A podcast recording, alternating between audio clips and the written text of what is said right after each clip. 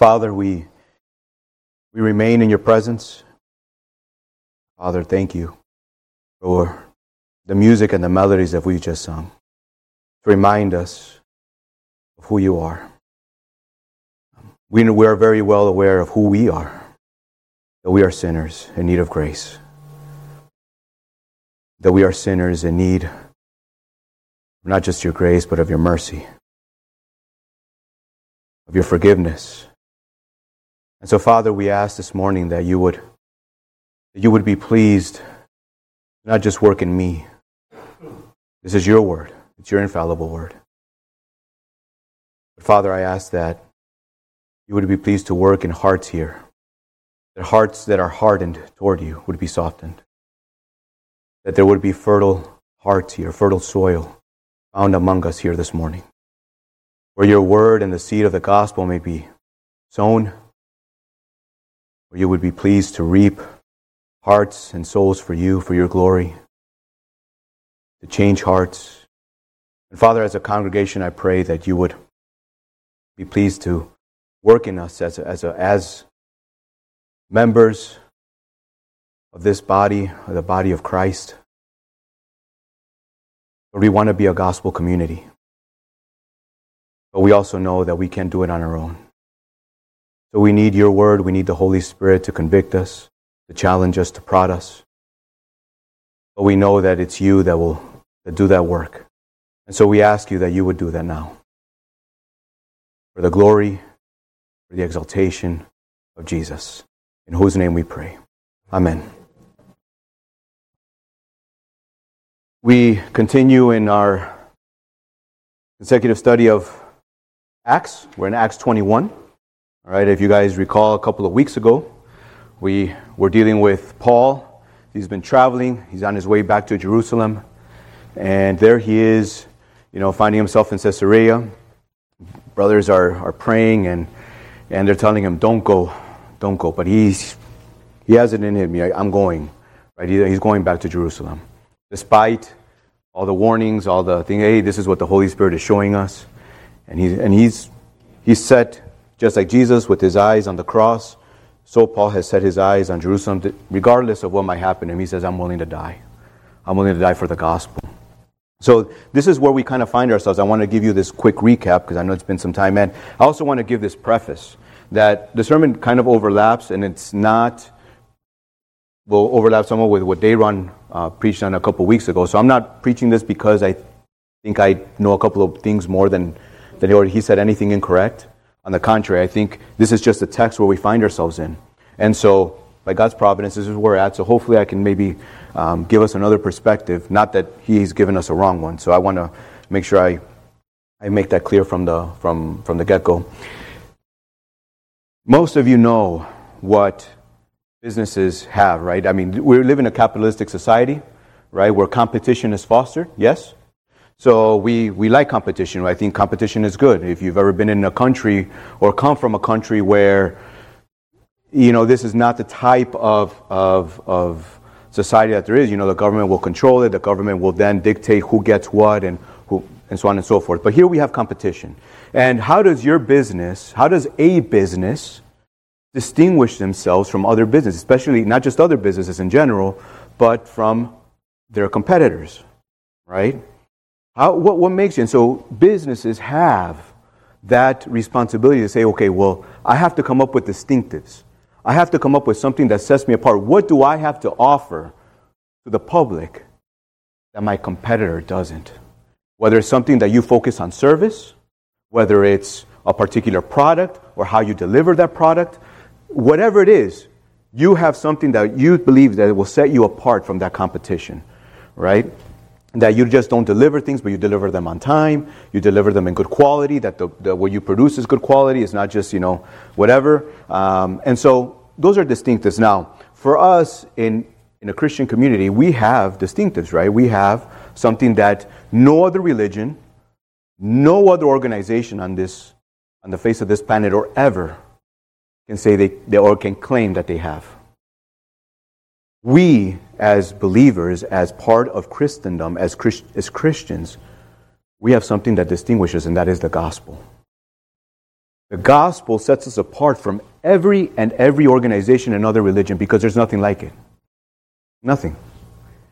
You can go ahead and talk to whoever you want in other religions. Some of you, I, I encourage you, look at other religions, study them, see what they have to offer.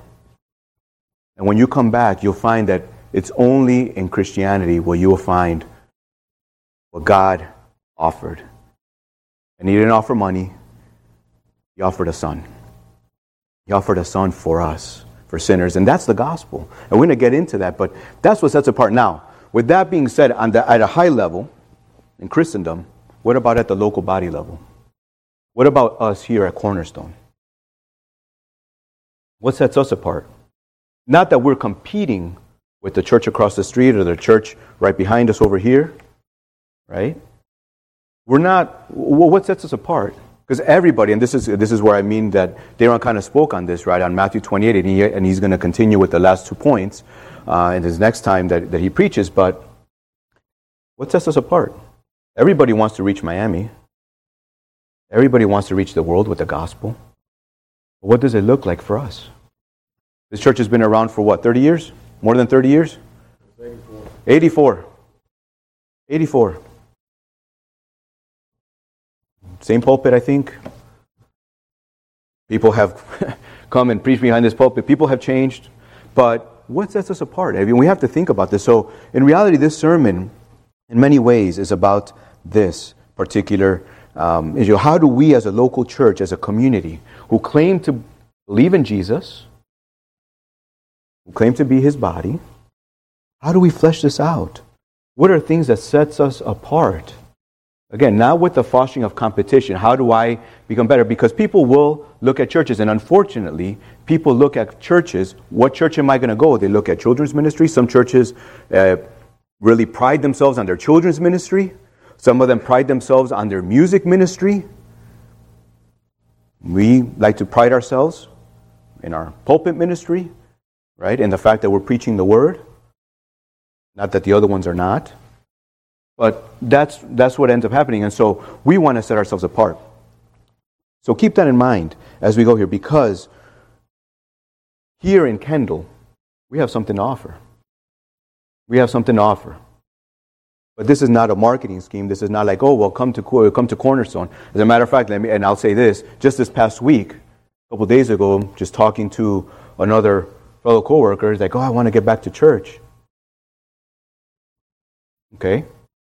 I didn't tell her to come to Cornerstone. They find a church where they preach the word. That's it. She's pregnant. She's about to have, and she, she's looking. She wants to uh, the family there to to start, uh, you know, raising their children in the ways of the Lord. But okay, but go to a church that, that preaches the word. The children's ministry, the music ministry, all that can't be a non negotiable. And so we want to look what does a gospel community look like? What do we look like? Do we just want to be known as theological cows? People that just absorb scripture and know, and we can spew verses and we can go ahead and tell people, but at the end of the day, what does that, where does that lead us to? Debates? Theological debates? What? We want to be a gospel community, beloved. That's what we want to be known as. Do we want to be a gospel community, not just with a superficial, not a superficial, but just a an overarching reach Miami with, with the gospel, but specifically our community. That's where we want to be. And so we find ourselves in, in Acts 17, excuse me, Acts 21. We've read already the first 17 verses, and I'm going to um, pick up here um, on verse 17. Okay? Let me make it up here. Excuse me. Verse 15. Sorry, we read the first 14 verses, and now we find ourselves in verse 15. All right, and this is what the what the scriptures read. It says, After these days we got ready and went up to Jerusalem. And some of the disciples from Caesarea went with us, bringing us to the house of Mason of, of Cyprus, an early disciple with whom we should lodge. When we had come to Jerusalem, the brothers received us gladly. On the following day, Paul went in with us to James, and all the elders were present. After greeting them, he related one by one the things that God had done among the Gentiles through his ministry. And when they heard it, they glorified God. And this is the reading of God's word. We're going to see what's going to happen here at, uh, in the following verses in 21, all the way to the end. But now we've basically come to the end of Paul's missionary journey. And the first thing that we see as we're reading here, and my first point, is gospel initiators. Gospel initiators. Okay, you guys know what an initiator is? Someone who initiates, right? And to initiate is to have initiative. Okay? Uh, we see here immediately, we got ready and went up to Jerusalem. Remember, they're in Caesarea. So they're traveling about 60 so miles to Jerusalem. We got up, we got ready and went up to Jerusalem. Initiative, what is it? It's something that we don't find all too much in our society. We are told what to do.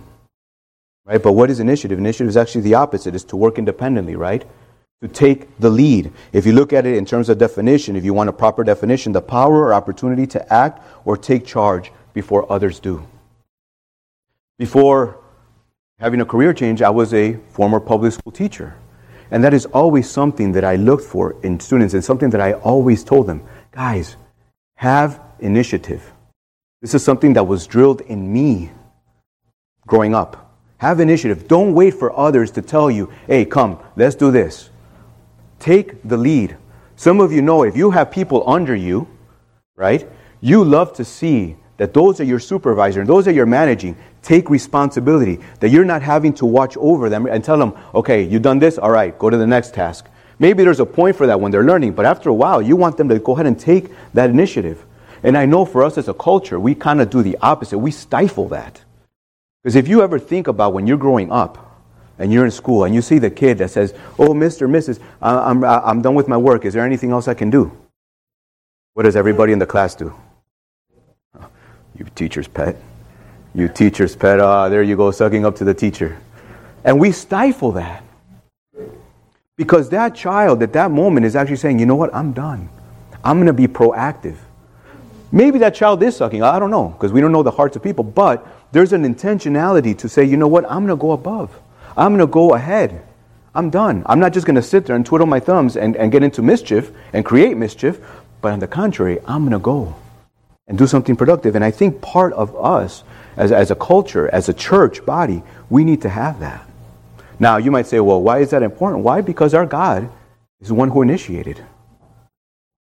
Salvation is not something that you and I initiate, beloved. God is the one who initiated salvation. It wasn't you. This is something that He did from before the foundation of the world. Acts 28 28. Therefore, and we're going to get to this later on, therefore, let it be known to you that this salvation of God has been sent to the Gentiles. They will listen. Guess who's doing the sending? It wasn't Paul, it was God. God is the ultimate initiator of salvation. To the Gentiles, to those that believe, 1 Peter 1.20, he was foreknown before the foundation of the world, speaking of Jesus, but was made manifest in the last times for the sake of you who through him are believers in God. It's for our sake, for our sake. Those that believe in God, who raised him, speaking of Jesus, from the dead and gave him glory, so that your faith and hope are in God. This is the God that we serve, beloved. The one that initiates. Hebrews 5 8 and 9. Although he was a son, he learned obedience through what he suffered. And being made perfect, he became the source of eternal salvation to all who obey him. So our God is one that initiates this plan of salvation. Now, we too should model that. Now, we're not going to initiate salvation, but we should initiate kingdom work to move the gospel, to spur the gospel forward. The gospel is not something for you just to hold to yourself and, and tuck it away in your, in, your, in your jacket, in your back pocket, and just have it. No, the gospel is for you, yes, for you to believe it. And once you have believed, to share it and proclaim it. That is our responsibility as believers. They were able and available. Aaron talked about this, so I'm not going to rehash on this, but it says some of the disciples from Caesarea went with us. Again, the heart of Isaiah, right? Here I am, send me. Here I am, send me. I'm here. I'm available. The challenge here, the challenge here is that availability has to do with priority. Availability has to do with priority. And we have to be mindful that many times in our inability, it's not, be, it's not really because of providential circumstances. Sometimes it is, but oftentimes it's not. It's not that we, in reality, is that we don't prioritize. We don't prioritize kingdom work in our lives. We don't. We rather do a million other things than do the things that God has called us to do. It's a matter of priority. It's about availability. Because at the end of the day, we have that privilege. And we'll get more on that here in a second. So, inability is not an excuse, beloved. None of us here, as believers, can raise our hands. You know what? I'm unable to, to really serve. I'm, I'm, I'm unable to really, you know, do kingdom work. Really? Because the Bible says the complete opposite. Scripture says the complete opposite. Scripture actually says, Romans 12, having gifts that differ according to the grace given to us, let us use them. The operative word there is use, not hoard. It doesn't say, let me keep them to myself. It's on the contrary, let us use them. Now, what are they? If prophecy, in proportion to our faith. If service, in our serving. The one who teaches, in his teaching. The one who exhorts, in his exhortation. The one who contributes, in generosity. The one who leads, with zeal. The one who acts of mercy, with cheerfulness. Take your pick.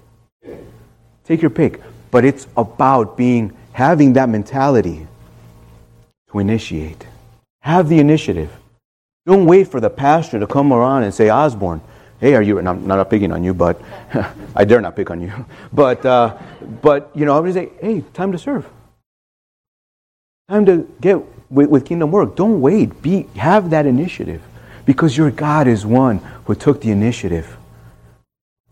And at the end of the day, we're not just called to be like him in holiness, but also in what we do and how we and what and when we do things, why we do things. Because all that is, is important in how. So that is the key. You're asking, what is the key? That is the key. To make full use of the truth that we are able and available. What are your excuses? What are the things that are keeping you saying, you know what? Uh, maybe not right now. Because guess what? There's never going to be a right moment. There's never going to be a right moment. There's always going to be things that are going to go ahead and take priority. Always. A birthday party, something, an event. And so there's things that we have to make uh, because we have to, we can't forget, and, and what we read last week in our consecutive reading here, the, the time is not expanding. Your minutes are not being minutes are not being added to your time here on earth. You already have one hour less on this earth since you got here, or whenever you got here. If you look at a sand, you guys have played those board games, right? Where you that, that, that hourglass, that, that sand, you flip that, that sand eventually is going to run out. It's not infinite. And so, what do we do with our time? Because the window is not growing wider, it's growing narrower. And so, we have to make sure that this is the mentality that we have if we want to be a gospel community. Not just with our mouths, saying, Oh, yeah, I believe in Jesus and I want. No, but in how we live, and how we act, and how we fellowship, and how we serve one another. It can't be. Again, I'm not here to compare myself to the church or any church around us. The same way you, as families, right? When your children come, oh, yeah, but such and such likes to do this. How come I can't do that? And what do your parents usually tell you? Parents, what do you tell your kids? Well, I'm not their parents. I am your parent. And I'm telling you what to do because this is my house and these are my rules. If they want to go ahead and, and get annual passes to Disney, great for them. We're not doing it. Because your job is not to go ahead Like I told my kids this past week, I'm not going to be held accountable. God is not going to tell me, how come you didn't give your kids access to Netflix? He's not going to hold me accountable for that. He's like, how did you lead them? Where did you pour into them? How did you lead them in the gospel? How did you point them to Christ? Because ultimately, that's where we need to be. And likewise, at that level, at the home level, so it is also with us at the church level, here at the local body level. I'm not responsible for what the vineyard does, or Pure Heart does, or what the church Casa Misericordia down the street does. That's not my responsibility. My responsibility is how is Cornerstone? How is Cornerstone a gospel community? How are we coming alongside each other and co- being co laborers, because Scripture calls you a co laborer, right, of Jesus and spurring on the gospel? Because that's exactly what Jesus did. You never see Jesus being idle. As a matter of fact, Scripture tells us he was about his Father's business. Why are we not about our Savior's business? Are you part are you taking part of your father's business in your savior's business? Because these are questions that we need to ask ourselves and sometimes they fall into the back seat and we lose track of them. But they're important that we need to every once in a while evaluate and say, where am I? Where am I? Where do I fit in? How am I serving? How am I being a gospel initiator and doing kingdom work? But it doesn't end there. It doesn't end there. They went up to Jerusalem. And by the way, little side note there, they were busy just as much as we were. They were busy just as much as we were. They had to provide for their families just as much as you have to provide for your families. And they went up and they did it. We too can look and, and take inventory and, and actually look. And so, gospel initiating, but now we go into gospel serving verses 16b through 17, bringing us to the house of Mason of Cyprus, an early disciple with whom we should lodge. When we had come to Jerusalem, the brothers received us gladly. That's what the text reads. Again, to serve is not an inconvenience, it's a privilege. We have to remember that. It's a privilege that you've been called to the kingdom to serve.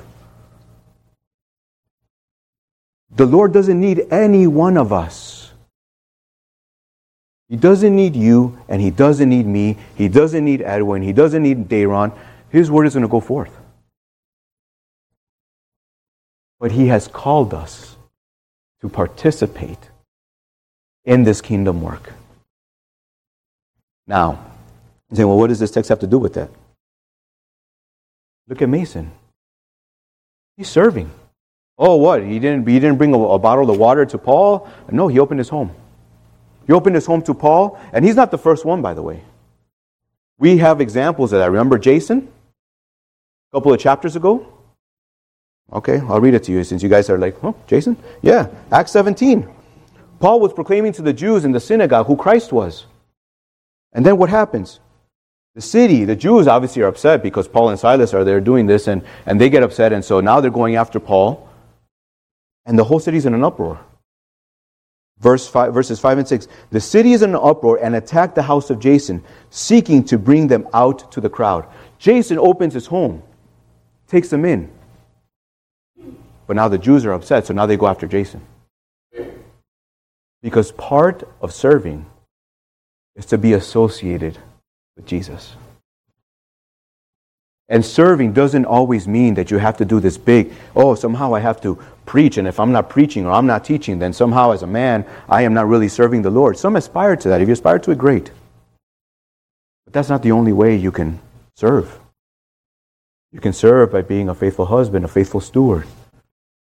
We just read a list of things that you can do. So what, what is your privilege? You, again, it's a privilege. Where, are you, where do you fit into this? And remember this that as serving means that you may be cursed. You may be hated. You may be mocked. And that's okay. Be of good cheer. Because if they hate you, what did Jesus say? Remember, they hated me first. So don't worry. Don't worry about the results. You go ahead and you commit yourself to the gospel. You commit yourself to your Savior and say, These hands and these feet and these mouths, I'm going to go ahead and do it. Even if it means just bringing a, a, a, bottle to the preacher, even if it means just opening your heart, we don't, or your home. We don't see it because we don't have missionaries the way people were traveling back and forth back in the day, right? We don't see that often. There's people that still do that, but there's different ways for you to go ahead and do it. Find one. But how are you serving your brethren? How are you living your faith? And not just simply saying, yeah, I know these things. Yeah, yeah, serve. And then when, but then you see the same people over and over again, you know, doing the same things. Like, man, you know, Victor has, has a family. Freddie has a family. We all have families. Just like you. But we want, it's, it's a blessing to be able to say when people tell me, hey, where can I, what do you need? What a blessing for a, for, for a minister or a pastor, someone to be able to hear, hey, what do you need? I'm here. I'm ready. Put me in wherever you need.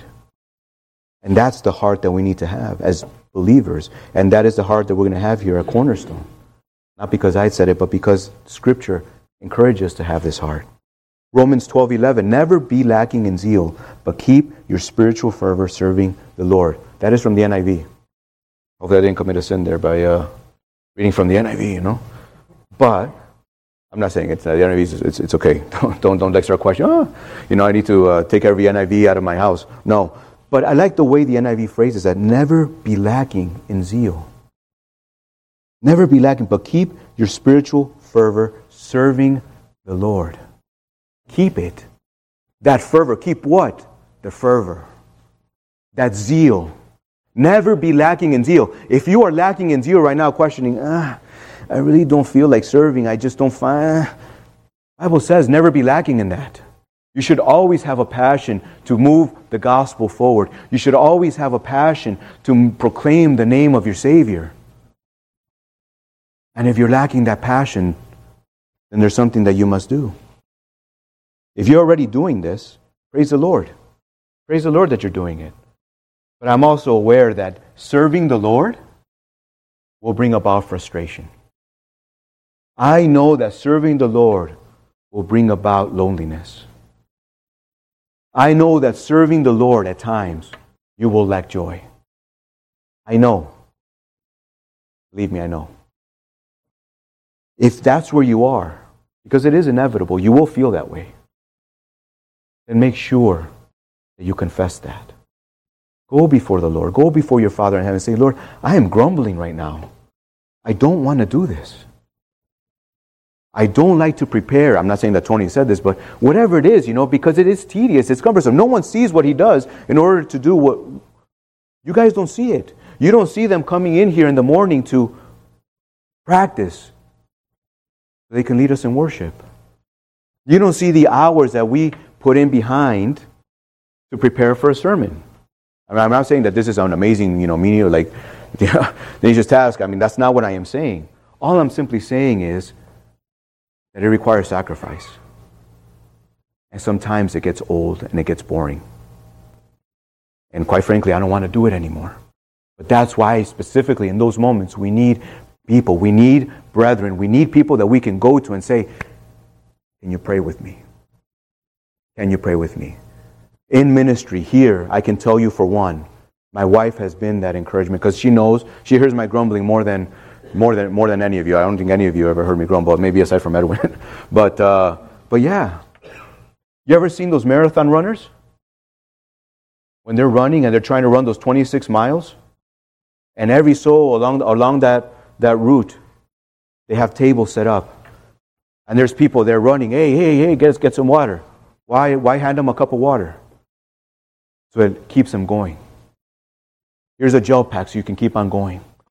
Because I know your muscles are probably getting tired. They're probably cramping at this point. Here, take this, hydrate. And that's what we need. We need gospel hydration sometimes. Because we are going to grow tired. We are going to grow weary. And the Lord knows that. But we can go ahead and trust. But that's why you can't do, you can't walk alone.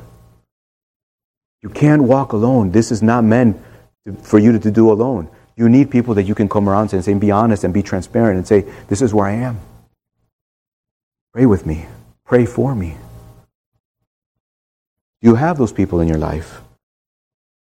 You have those people in your life so that you can, that joy of the Lord can be restored to you when it starts growing dim. When it starts growing dim. You need them. And they need you as well.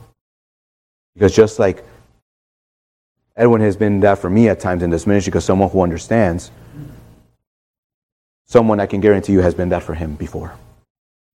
And he knows who they are. And that is where we need to be for one another. So, initiate kingdom work. Serve because it's a privilege that you're called to serve and be part of this kingdom. But then also proclaim. Look at verses 18 and 20. On the following day, Paul went in with us to James, and the elders were present.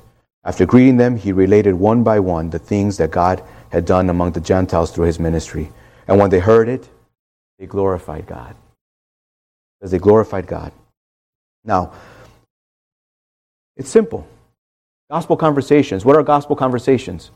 See, we think of gospel conversations and we think we have to start debating God's sovereignty and human responsibility. Because unless you're talking about deep theological things, you're not really having a good, uh, a good fellowship. You love it. That is, you could have that, but that is not what gospel conversations are all about. It is not to figure out why if Adam really had a belly button or not. It isn't. The reason we have gospel conversations is to tell each other what God has done. Now, first and foremost, that's at that level. But here, at Cornerstone, at least always from this pulpit, we want to proclaim that, what God has done. Because what we've seen here in the scriptures throughout 21 chapters of Acts is exactly moment after moment after moment after moment of what God has done.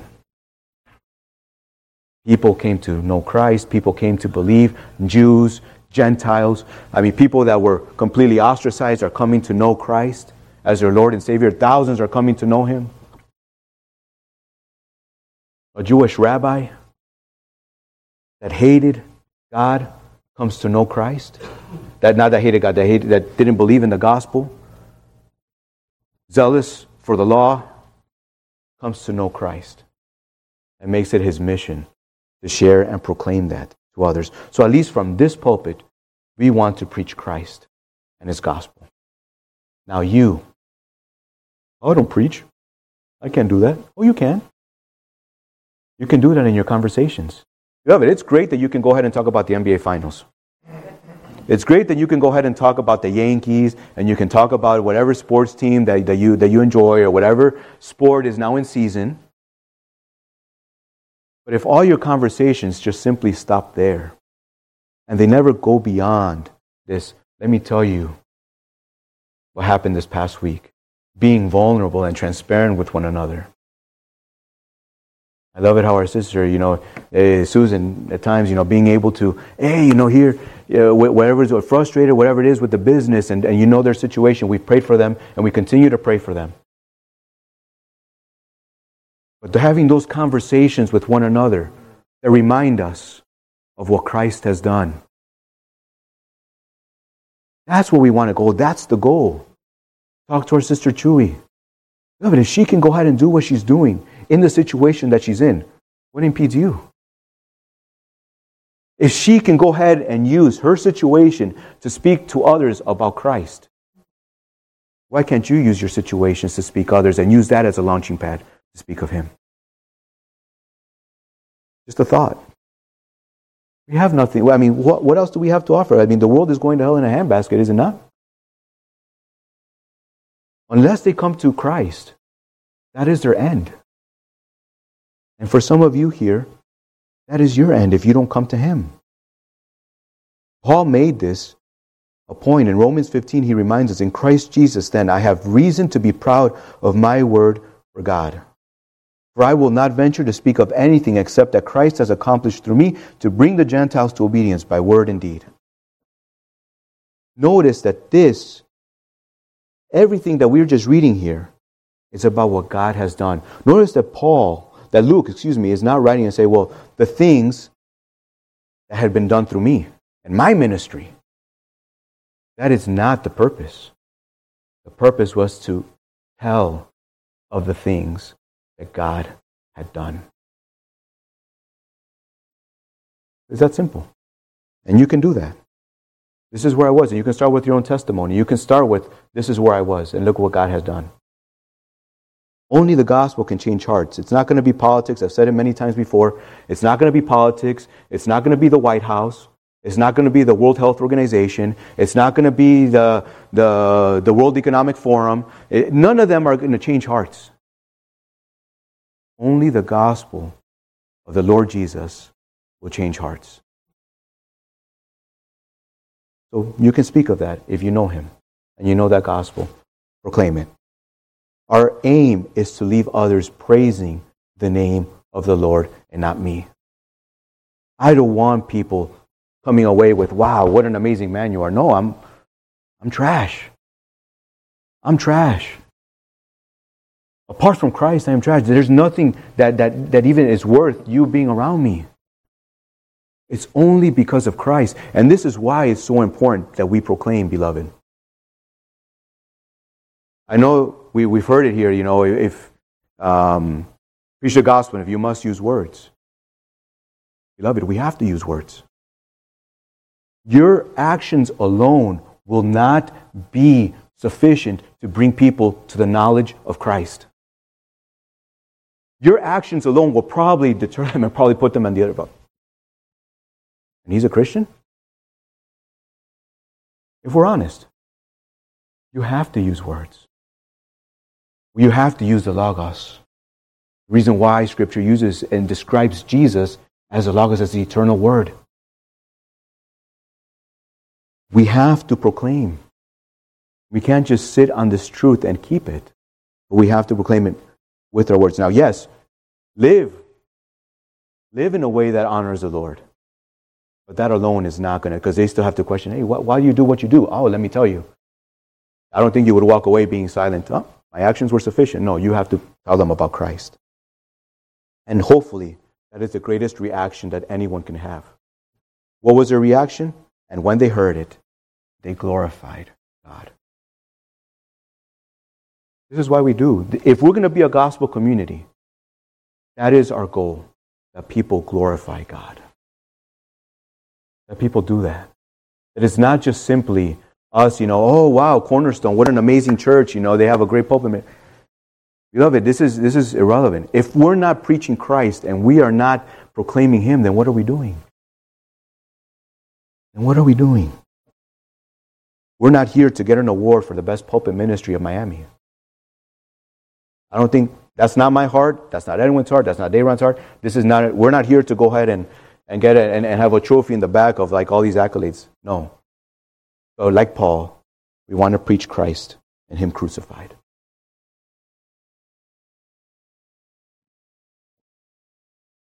So what's what's the conclusion? If Paul were to walk in, if Paul were to walk into our church and ask us, hey, what's Cornerstone? What are you doing? How are you advancing the gospel? What do you say? What do you say? How are you initiating kingdom work? Because we don't think of these things because they're really somehow in the back of our minds. And I'm saying Paul because if I, if I say Jesus, then we really get really tense, right? But just someone just like Paul, human, uh, just like us. What are you doing? How are you serving? How are you using your gifts and your talents to grow the kingdom of the Lord? To initiate kingdom work to serve others, to serve your community, to proclaim the gospel, have these conversations that, that foster this, these gospel conversations. If we are going to be a church, a local body that's going to somehow impact our community, we have to have these distinctives. It's not just about, again, we want to reach all of Miami. I just want to start here. And then from there, we start going out. But it starts with that, having this mentality. So may the Lord prod us, may He help us, may He encourage us. To have this mindset, to have this, this heart at the end of the day. And guess what, beloved? You're not going to do it perfectly. We're not going to do it perfectly. We're a bunch of misfits. Yes, you are. We're mischievous, we fail, we stumble over our words, we stumble over our feet. It's going to happen. But we have God's grace. We have God's grace to continue going. What's stopping you? What's keeping you? Are you going to mess up? Great, join the club. Because I've messed up many times. And I'm still going to continue messing, uh, messing up many times. But the point is not to go ahead and give up. The point is, hey, let's continue. God's grace is there. He'll enable us. I probably said things this, this morning that are, that are off. May the Lord have mercy on me and have mercy on your ears. But it happens all the time. Do we stop the pulpit because we're fallible men and somehow we, we're going to mess up preaching? No, you keep doing it. And trust that God's grace and His mercy will be sufficient the next time. And it will be. Titus 2. For the grace of God has appeared, bringing salvation to all people, Instru- instructing us to deny ungodliness and worldly desires, and to live sensibly, righteously, and in a godly manner in the present age, looking for the blessed hope and the appearing of the glory of our great God and Savior, Christ Jesus, who gave himself for, for us to redeem us from every lawless deed and to purify for himself a people for his own possession, eager for good deeds. May God help us to be a people eager for good deeds, not just in word, but specifically in deed that it's visible, that we don't talk a good game. We actually play a good game. We actually do it, trusting in the Lord, not in ourselves, but in Him and the power of the Holy Spirit that lives in us. And if you're an unbeliever, for you, remember, there's a God, the God of the universe initiated salvation. What do you have to do? Believe in the Son whom He sent. Believe in the Son whom He sent. To die on a cross. Whoever repents and believes in His atoning work will be saved. There's a feast that is to come, and this is the invitation. This is the invitation. You can never say, well, he never really invited me, he never called me to, to faith. This is what it is. This is the gospel. Every time you hear the gospel, it's an invitation to come and believe. To come and believe. You pray that the Lord grants you that faith. To not just say that I know of Jesus, but I believe in him. Because that is where we need to be, and that is where you, beloved, need to be. Jesus told Thomas, you guys remember Thomas? What did he tell Thomas? He says, I am the way, the truth, and the life. No one comes to the, to the Father except through me. No one means no one. Jesus is the only way. He is the only way. There's no shortcut. There's no reroute. Let me try a different route. He alone is the only way. Stop looking to yourself. Stop looking to your works. Stop looking and thinking that somehow you're gonna you're gonna you're gonna be good enough. Like I told someone last week. If God were recording every single deed and every single thing that you have ever said and done, and the day you stand before Him, He plays it, do you really think that when He plays that and He hears everything that you've said and, and sees everything that you've done, he's going to say, Come in. Think about that. That means that your only hope is in one whose name is Jesus. that when God played everything that he did, and everything that he knows he kept it. He was sinless. The reason he went to the cross is because of you and me, taking your sin and mine to the cross. That is why he went. It's not because he sinned, he was sinless. But because of you and me, he went to the cross. So believe in him. And that same Thomas, when Jesus appears to the disciples after he had resurrected, remember he tells them, hey, touch, touch. Right? And Thomas is like, I'm not going to believe. I'm not going to believe unless I see and him. Come, come, come, Thomas, touch. Put your finger in my, in my wound. Put your finger in my side. And what does Jesus tell Thomas? John says in John 20, 29, Jesus said to him, to Thomas, Because you have seen me, you have believed. Have you believed? Blessed are they who did not see me and yet believed. May you be found as those that have not seen him but believed. Amen? Amen. Father, I pray that, that we would grow as a gospel community with the heart to do kingdom work, with the heart to model after our Savior. He was the one touching lepers. Or we confess that if there were lepers here today, we probably wouldn't even go near them. And yet Jesus came and he modeled for us what it looks like to think of the lowly. He thought of us. He left his throne and came to this earth, inhabited his own creation, to be crucified by his own creation. Father, I pray that as, as a gospel community, you would find us serving. That you would find us pointing people to Jesus in our conversations, through our deeds. Lord, we know that you will come back. And I pray, Lord, that you would not find us lazy and idle, but on the contrary, you would find us doing that kingdom work. Not because somehow it's going to earn us your favor, because your favor We've already obtained it in Jesus. But Lord, we want to do it precisely because of what Christ has done for us. And so I pray that here the heart of your people at Cornerstone would be that. And I pray, Lord, that if anyone here doesn't know you,